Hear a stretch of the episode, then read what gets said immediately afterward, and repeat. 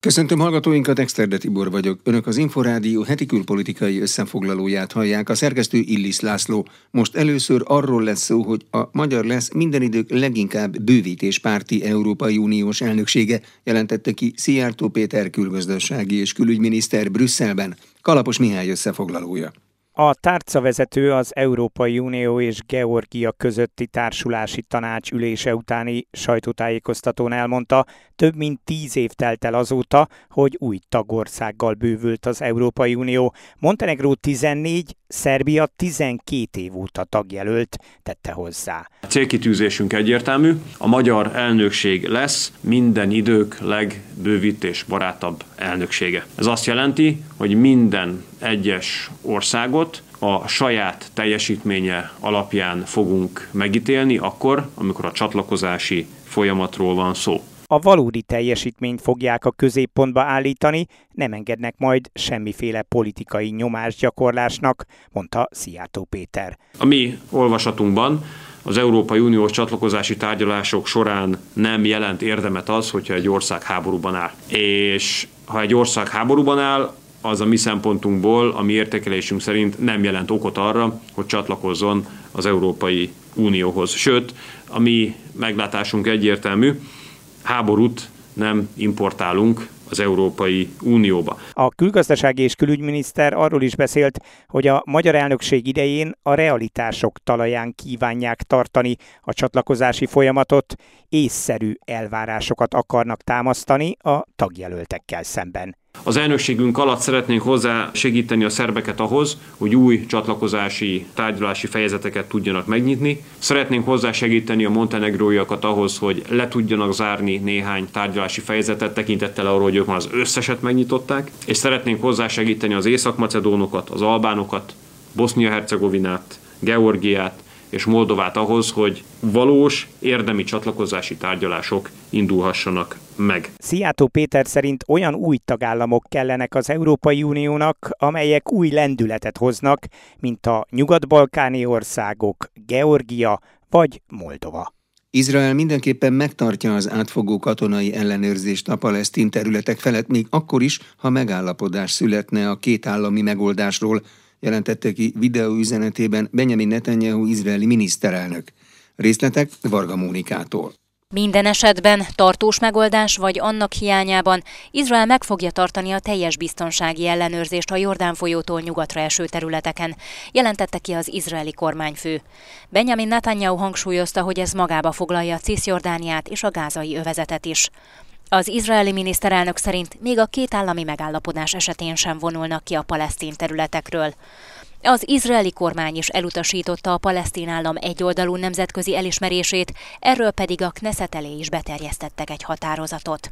Én azt gondolom, hogy ennek a kijelentésnek vagy üzenetnek szimbolikus a jelentősége. Egyrészt befelé is üzen, másrészt pedig kifelé is. Csicsman László közel-kelet szakértő a Budapesti Corvinus Egyetem egyetemi tanára szerint Netanyahu a két állami megoldást csürgető egyre erősebb nemzetközi nyomás miatt fogalmazta meg üzenetét.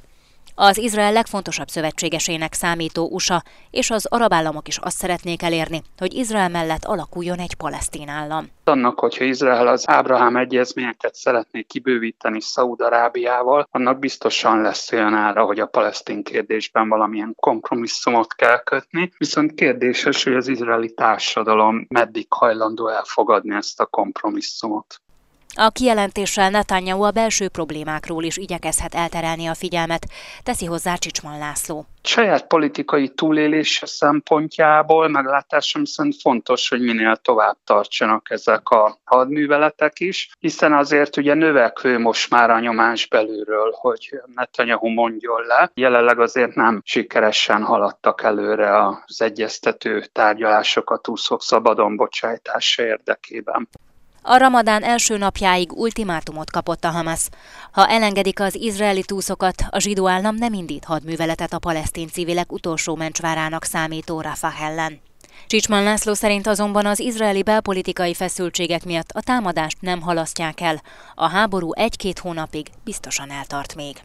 Varga Mónika, Inforádió 88,1 több pólusú világ kialakulása felé tartunk, amelyben a magyar kormány az összeköttetések stratégiáját tartja fontosnak, mondta az Inforádiónak Salát Gergely, a Magyar Külügyi Intézet, fókuszban a konnektivitás, koncepciók Pekingtől Washingtonig című eseménye után.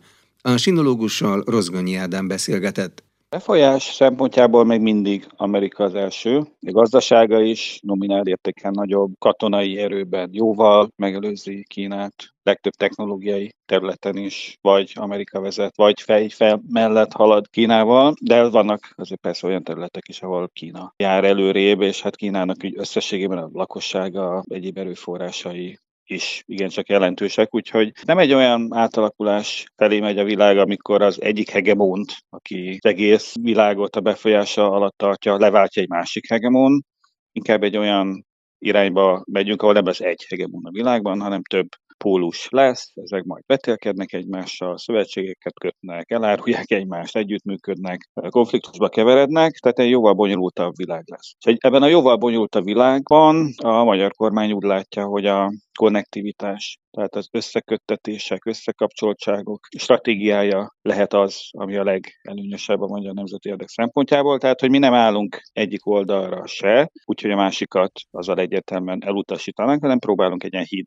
szerepet betölteni a különböző versengő országok, civilizációk, blokkok között, és egyfajta ilyen hálózati csomóponttá válni. Ennek nyilván megvannak kockázatai is, meg megvan az a lehetőség is, hogy ezzel valóban a tényleges súlyunknál, méretünknél fontosabb szerepet játszhatunk a nemzetközi életben. Amerika és Kína mellett azért ott van például India. Természetesen, pont erre utaltam, hogy több pólusú világ felé haladunk, hanem is kettő pólusú világ felé haladunk, hanem ott lesz India, tulajdonképpen ott van India, ott van azért Oroszország is, Brazília, más szereplők is feltűnhetnek, tehát globális hatalmak, középhatalmak, regionális hatalmak, és a különböző életterületeken ezek a különféle hatalmak ilyen egészen bonyolult interakciókba fognak kerülni. És hát a konnektivitási stratégia úgy általában, meg a magyar konnektivitási stratégia ilyen speciális esetében is. A lényeg itt az, hogy az, hogy valakivel kapcsolatot létesítünk, kereskedünk, együttműködünk, az nem azt jelenti, hogy mással elvágnánk ezeket, hanem inkább próbáljuk a kapcsolataink számát a maximálisra növelni növelni, mert az adhat biztonságot és mozgásteret. Világtükör, az Inforádió külpolitikai hírmagazinja. Műsorunk folytatásában szó lesz arról, hogy két éve tart az orosz-ukrán háború, de meddig még. Erről gyűjtöttünk össze néhány szakértői véleményt. Erceng Zsolt összefoglalója. Tálos Péter szerint az orosz-ukrán háborúban szemben álló felek sem az áttörésre, sem a békekötésre nem képesek. A Nemzeti Közszolgálati Egyetem John Lukács intézetének tudományos főmunkatársa az Inforádió Aréna című műsorában azt mondta, hogy ez a konfliktus még évekig eltarthat. Oroszok nagyon nehezen mondanak le a végső célról, az ukránoknál pedig egyelőre nem látom azt az ukrajnai társadalomban azt a kompromisszumkészséget, hogy akkor rendben engedjük el ezeket a területeket, és akkor próbáljunk meg egy csonka Ukrajnában normális viszonyokat kialakítani. A másik ok pedig egész egyszerűen az, hogy azt gondolják nagyon sokan, hogy ez nem fejezné be valójában, csak szüneteltetné a konfliktust. Mert arra használná fel Oroszország azt a helyzetet, hogy újra megerősítse magát Putyinnak belpolitikai problémái is adódhatnak, ha nem sikerül sikerrel befejezni ezt a háborút. A támadók és a védekezők céljai sem változtak, értékelt szintén az Inforádió Aréna című műsorában Jójárt Krisztián, a Nemzeti Közszolgálati Egyetem John Lukács intézetének tudományos munkatársa. Vladimir Putyin a tavaly évvégi nagy telemaratonon, meg sajtótájékoztatón megismételte, hogy a háború az addig tart, amíg el nem érik a kitűzött stratégiai célokat, Ukrajna úgynevezett nácitlanítását, illetve Ukrajna demilitarizálását. A márciusi orosz elnökválasztáson Vladimir Putyin elnök nagy felhat felhatalmazást kaphat a különleges katonai műveletnek nevezett háború folytatására, sőt felgyorsítására, mondta az Inforádió Geotrendek című műsorában Bendarzsevszki Anton, az Ökonomusz Gazdaságkutató Alapítvány igazgatója. Vladimir Putyin mondhatja azt, hogy lámláma az orosz lakosság túlnyomó része rám szavazott, az orosz lakosság túlnyomó része támogatja azt a kurzust, amit folytatok, támogatja a különleges katonai műveletet Ukrajnában. Ez feljogosítja Putyint, hogy minden eszközbe vessen a háború érdekében érdekében, beleértve hogy a mobilizációt, beleértve a hadigazdaság bizonyos lépéseit, és vannak még tervek az orosz hatalom birtokában a következő időszakra nézve. Az orosz-ukrán háború 2022. február 24-én tört ki. Azóta több tízezer civil és több százezer katona halt, illetve sebesült meg, sok millióan pedig elmenekültek Ukrajnából. Herceg Zsolt, Inforádió 88,1. Két éve tart az orosz-ukrán háború. Kárpátalja ez idő alatt a viszonylagos nyugalom szigete volt, és ma is az ország legbiztonságosabb megyéje. Az emberek ugyanakkor ott is stresszben élnek, a férfiak feje fölött damoklész kardjaként lebeg a katonai behívó, az emberek egyre jobban meghúzzák a nadrág szíjat az emelkedő élelmiszerárak miatt. Miben reménykednek a kárpátaljaiak, látják-e a háború végét? Simorita készített interjút Mihók Rihárdal, az Ungvári Nemzeti Egyetem Magyar Intézetének történelem oktatójával. Annyi a baj, hogy vége nem lesz, ez le fog csökkenni egy alacsony intenzitású harci eseményekre. Az, hogy teljes egészében véget érjen, annak én nulla esélyét látom. Annyi fog történni, hogy a jelenlegi napi több száz halottról le fogunk menni napi egy-kettő vagy tíz halottra frontvonalak, ahol húzódnak, ott egy demarkációs vonal fog létrejönni, minimum az amerikai elnökválasztást meg fogja várni Oroszország, szerintem idén kitart. Ön az Ungvári Nemzeti Egyetem Magyar Intézetének oktatója, ugyanakkor hat köteles korú férfi is, aki nem hagyhatja el az országot. Tanárként felmentést élvez a katonai szolgálat alól, de a mozgósítás szigorításával ez akár változhat is. Milyen most egy 18 és 60 év közötti férfi élete Kárpátalján? Értelemszerűen frusztráló, bizonytalan, hogy bármikor jöhet a mozgósítási parancs, de alapvetően emellett próbálunk élni normálisan, élni normális hétköznapokat élni már, amennyire lehet ilyen helyzetben. Igazából bármikor megtörténhet az, hogy hoznak egy rendeletet, és mozgósítás alá esünk, mi tanárok, oktatók is, Szinte mindennaposak a katonatemetések, és a légiriadók sem szűnnek. Ezeken kívül miben érzi még, hogy két éve háború zajlik az országban? Azért nem elsősorban a mozgáskorlátozásban. Korlátozva vagyunk abban már két éve, hogy a határ átlépésben ugye külön engedélyekkel lehetséges csak a hat kötelesek számára. Korlátozva vagyunk ugye települések közötti mozgásban már, mint úgy, hogy több helyen ugye katonai ellenőrző posztok működnek. Szerintem ez az egyik legfrusztrálóbb, hogy a szabad mozgásban alapvetően korlátozva vagyunk. És ha a gazdaságra gondolunk, a burgonyára rekordokat dönt, és még azzal is ijeszgetnek, hogy a rezsiemelésekre vonatkozó háborús moratórium ellenére is immár másodszor emelnének a villamos energia tarifáján. Érezni a háborús inflációt? Értelemszerűen az árak növekednek folyamatosan, főleg az élelmiszer árakon figyelhető meg, hogy folyamatos emelkedés tapasztalható. Sokan elveszítették a munkájukat, sokan ugye ott hagyták önként a munkájukat félve attól, hogy ott fogják majd mozgósítani. Hál' Istennek ugye most már stabilizálódott, legalább idén már van elektromos áram, tehát nem kellett sötétbe kitelelnünk, mint tavaly már az üzemanyag ellátás is akadálymentes, nem úgy, mint 2022 hát mondhatni úgy, hogy egész tavasz, illetve nyár folyamán ugye folyamatosan akadózgatott, de hát az élelmiszer drágulás az elsődleges, a másik pedig, hogy az elektromos áramárát, hogyha most felemelik 6 nyára, az igazából annyit jelent, hogy több mint 100%-os emelés fog megtörténni, ami ismét egy plusz teher nehézség a lakosságnak. Németország felajánlotta, hogy további 15 Leopard 2A4 harckocsit adományoz Csehországnak az Ukrajnának nyújtott segítségért cserébe. A Prága elfogadja az újabb felajánlást, a cseh hadsereg harckocsi arzenája ugrásszerűen megerősödne a Védelmi Minisztérium szerint. A cseh vezérkari főnök hangsúlyozta, meg kell erősíteni a cseh hadsereg harcképességét, mert a NATO tagság nem menti fel az egyes országokat azon feladat alól, hogy erős nemzeti hadsereget építsenek.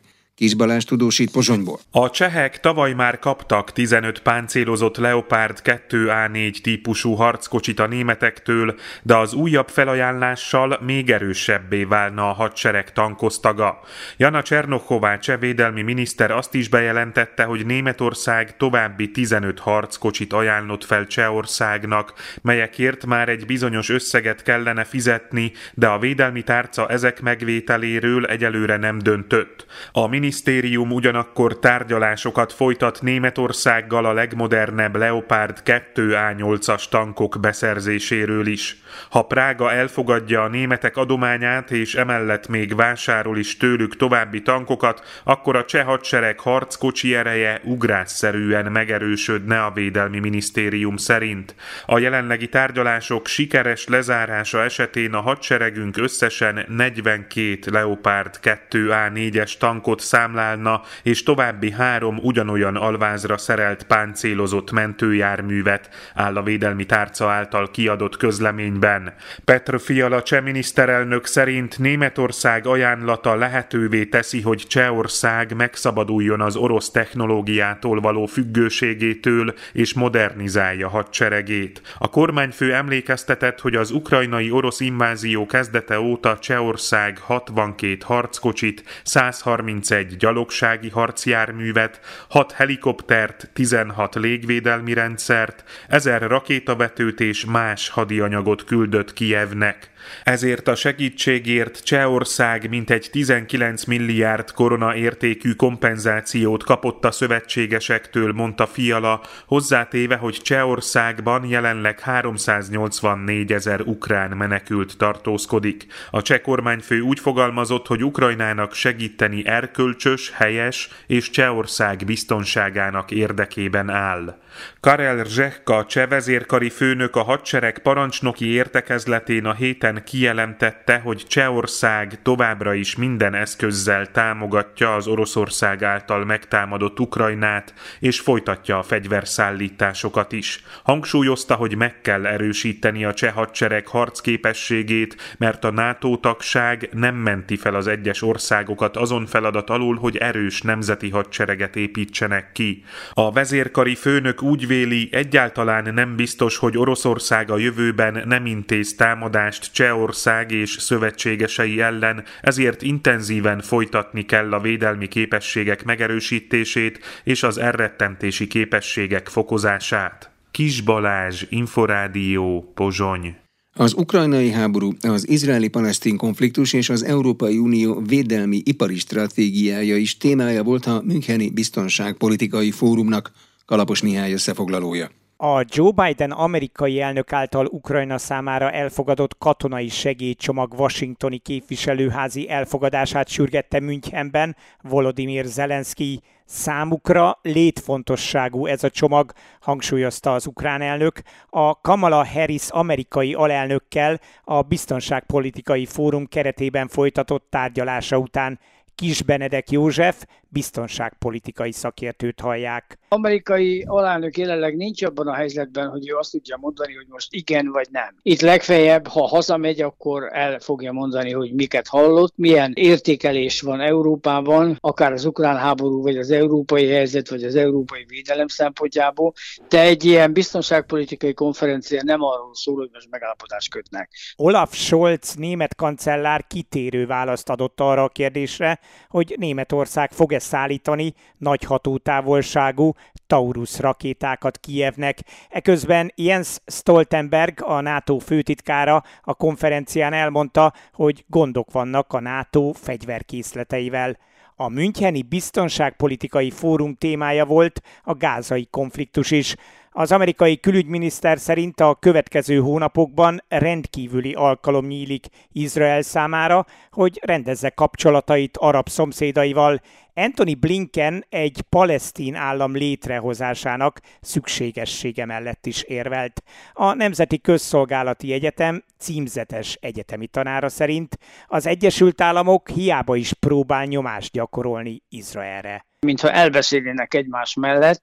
Teljesen más mond az amerikai diplomácia, két nép, két állam, folytatni kell az Ábrahám megállapodásokat. Egyelőre mind a kettő áll. Szaudarábia nem akar Izrael megállapodást kötni, ugyanakkor az izraeli vezetésben is hatalmas ellentétek vannak. Ugye a telepeseket képviselő miniszterek nem, hogy két nép, két állam, hanem foglaljuk el Gázát, és zsidó telepeket hozzunk létre a gázai jövezetben. Tehát ilyen kérdések is fölmerülnek. Az izraeli ellentét, az amerikai álláspont és az izraeli álláspont között antagonisztikus. Nem tudják arról sem lebeszélni az izraeli vezetést, hogy ne támadja meg a egyiptomi határ mellett lévő Rafah település. A biztonsági fórumon az is elhangzott, hogy az Európai Bizottság márciusban mutatja be az Unió védelmi ipari stratégiáját, amely egyebek között a hadipari termelés több mint 20%-os növelését irányozza elő.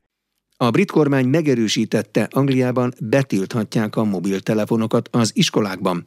Egyes tanárok szerint pót cselekvésről van szó, mások szerint még nagyobb szigorra van szükség, különösen az olyan bűncselekmények miatt, amelyekben a közösségi média használatához van kötve. Svetnik Endre összefoglalója. Nem csak az órákon, de a szünetekben is tilos lesz az egész tanítási nap során a mobil használat az angliai iskolások számára. Bár a Szigetországban már így is sok iskola korlátozza a mobil használatot, a kormány szerint egységesíteni kell a hozzáállást, amivel javítható a magatartás. Ezt hangoztatja a brit oktatási miniszter Gillian Keegan. Egy megdöbbentő statisztika szerint a 12 éves korú tanulók 97%-ának van mobilja. A Sky News egy olyan gyerekkel beszélt, aki az egyik vasárnap 18 órát lógott az eszközön. A középiskolás diákok egyharmada bevallotta, akkor is használja a mobilját, amikor nem lenne szabad. Az angliai iskolaigazgatók általában üdvözlik a szabályozást. Sok iskolában azonban saját hatáskörben már most is fellépnek. Vagy általános tilalom van érvényben, vagy elkobozzák a mobilt, ha a diák meg nem engedett időben veszi elő azt. Egy londoni iskolában az első kihágás után a következő nap végéig elzárják a telefont, másodszorra pedig már a hét végéig. A szabály kőbevésése azonban nem minden iskolavezetőnek tetszik. Oxfordi igazgatók azt mondták, hogy ez pótcselekvés, és úgymond eltereli a figyelmet a valódi gondokról, például a forráshiányról. Az Oxford Mail című helyi lap felmérése szerint az olvasóknak csak 15%-a helyesli a totális tilalmat, 85% pedig ellenzi. Az iskolai vezetők szervezete szerint pedig nem sok haszna lesz a lépésnek. Jeff Barton főtitkár szerint a függéssel felérő használat nem az iskolai órákra jellemző. Szerinte inkább azt kéne szabályozni, hogy a gyerekek a szabad idejükben ne férjenek hozzá szélsőséges tartalomhoz. Ezért kampányol most egy gyerekét elveszített anya is. Két iskolai társal közelmúltban egy vadászkéssel 28 órással meggyilkolt egy iskolás lányt. Brianna Gay fiúnak született, de transznemű lányként élte az életét. A különös kegyetlenség és brutalitás még a konzervatív médiát is sokkolta, a rendőrség pedig megállapította, hogy nem Brianna identitása volt a fő kiváltók. A két 20 és 22 évet kapott gyilkos, egy lány és egy fiú több ezer WhatsApp üzenetet váltott.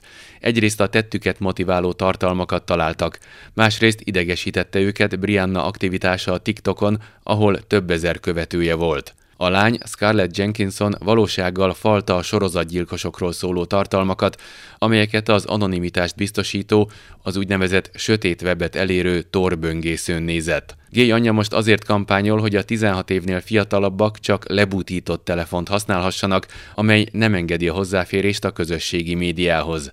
Ezt Anglia gyermekügyi biztosa is támogatja. Gillian Keegan oktatási miniszter szerint viszont az új szabályozás azért jó, mert egyértelmű és következetes, és minden angol iskolára kiterjed. Megadjuk a keményen dolgozó tanároknak az eszközöket, hogy javítsák a tanulók magatartását, és ők arra koncentrálhassanak, amit a legjobban csinálnak, a tanításra, mondta. Svetnik Endre, Inforádió, London.